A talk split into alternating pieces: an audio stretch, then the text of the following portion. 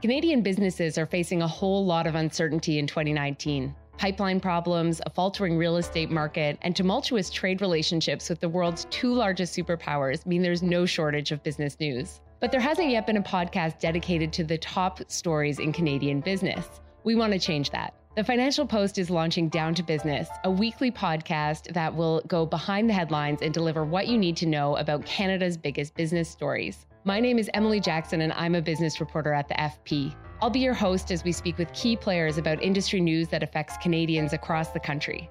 On our first episode, we'll speak about innovation, one of the FP's latest obsessions.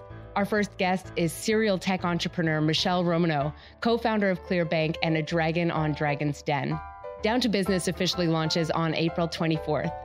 It will be available on Apple Podcasts and Google Play. In the meantime, you can get all the business news you need at financialpost.com. I'm Emily Jackson, the host of Down to Business. So let's get ready to talk business.